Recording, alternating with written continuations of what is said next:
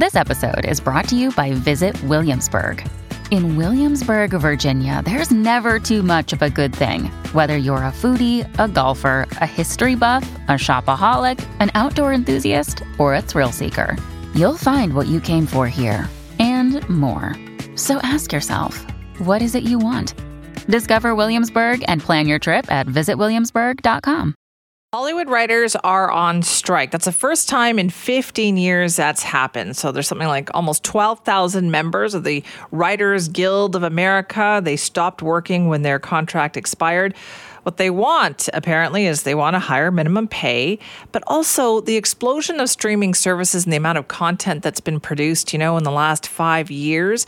They want a greater cut of that because there haven't been a lot of rules in place for how that works. Question is, how will this impact us, right? Production has stopped. You won't see any new episodes of, say, late night TV shows right now because they need their writers. Uh, if you're like me, you watch Saturday Night Live all the time, you won't see that. That show's been put on indefinite hiatus uh, until this writer strike is resolved. Uh, but what about production right here at home, too, in BC? So joining us now is Jonathan Walker, who's a writer and showrunner, to talk to us more about this. Good morning, Jonathan. Good morning. How big of an impact do you think this is going to have? Well, certainly in terms of local production, there's going to be a decline as uh, the strike goes on. The longer it goes on, the more of an impact it'll have. Uh, there's obviously shows that have an inventory of scripts that can continue to shoot, but once they reach a point where they have to have the work of writers to move forward with new scripts or with revisions to current scripts, they're going to have to stop production at some point. Okay, and so what are the big concerns here? I know that writers definitely want a kind of a, more control over their work, right? Well, really, what it comes down to is the ability of writers, particularly younger junior writers, to be able to make a living from doing what we have been doing for decades. And the problem is that with streamers, the old conventional model of shows airing on network television, every time a show would re air, uh, there would be advertising that would be sold, and there would be a cut of that profit made by the network that would be paid to the writers in the form of a residual payment. Those residual payments basically kept writers afloat between gigs because they're not always working; they're in between jobs, they're contract to contract. With streaming, now that all of that money has moved into uh, the streaming uh, arena, the way that they make their money is off of subscriptions. So there's no re-air fees and very little money that trickles back down to the people who create the shows. So writers are getting a very, very small percentage of that and are now struggling to make ends meet between gigs. And that really largely impacts the newer writers more specifically, but it's it's just a, a complete loss of income for most writers as a result of this new model of distributing shows. Okay, that's so interesting then. So if you're a writer, you would prefer to write for, say, broadcast or network television, right? But you don't often you don't have that choice. Well, certainly with the WGA, obviously there's still a large market of shows that are done for the main networks that still run on an advertising model. Uh, but more and more, we're seeing those shows end up on streamers regardless. And what used to be a revenue stream of re airing on networks is now being put off to streamers. Even networks like NBC have things like Peacock. And there's no residual model there that really fairly compensates writers. So really, this is an issue of not wanting more money. It's actually wanting to get back to a place where we can make a living from doing the work that we were doing before. Right. And so, how much of an issue has this been the last few years, Jonathan? Because there's just been an explosion in production for the streamers, hasn't there? Yeah, as streamers have diversified, as more streamers have come into the marketplace, there's been a lot of new programming, and the outside observer may think, well, this must be a golden era for writers because now there's more work there is more work, but the, work is paying vastly less than what it used to. And so as a result, this new model is better for the consumer in the sense that there's all this wonderful diversity of choice, but writers are still doing the same amount of work to make those shows happen so you can watch them, uh, but we're not actually making anywhere close to the money that we would be making if the model had not changed the way that it has. Okay, so how long do you think before this is kind of felt in terms of production? In terms of how it's felt for production. I, well, I think that there's certain shows, like for instance, I'll give you a great for instance. A show uh, like Last of Us that lots of people are very excited about is supposed to be starting to shoot its second season. They will have some scripts banked. They may even be able to shoot some of those episodes, but they will probably not be able to finish their season. So that means we will not probably see The Last of Us uh, for quite some time. Uh, the longer the strike goes, the longer that show will be delayed and won't come to air for a longer period of time. So it's going to be a cumulative effect. Things will start to slow down the longer the strike goes. Okay, well, that's a really good example because that's also supposed to be filmed here. Yes, that's true. The second season is uh, in pre-production in Vancouver and Lower Mainland. Shoot for the summer was what was planned.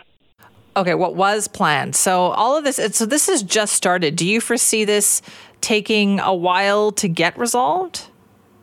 I think it is going to take a while to get resolved, and the big reason is that we are the first. The Writers Guild of America is the first union in line to want to renegotiate uh, their contract with the AMPTP, which is the Producers Association that all the big streamers and networks are, are part of. Um, the Directors Guild is coming up after that. SAG, the Actors Guild, is coming up after that. Uh, they all are looking at these same issues and looking at the way that they're not actually making revenue from these services. You, know, the streaming services are now a $30 billion industry and uh, they're just not trickling down to the creatives that make the shows. And so all of these unions are backing up to uh, renegotiate, and as a result, the AMPTP are trying to strike a hard line now so they don't have to give up much as they move forward. So it's going to be, I think, probably a protracted strike. Right. So this is the template, is what you're saying. So that this could be the thing that everybody else looks to, points to. Absolutely. All the other unions and guilds will be looking to SAG to make the best deal possible because they will use it as precedent when they go in to negotiate their deals in the re- probably the latter part of this year.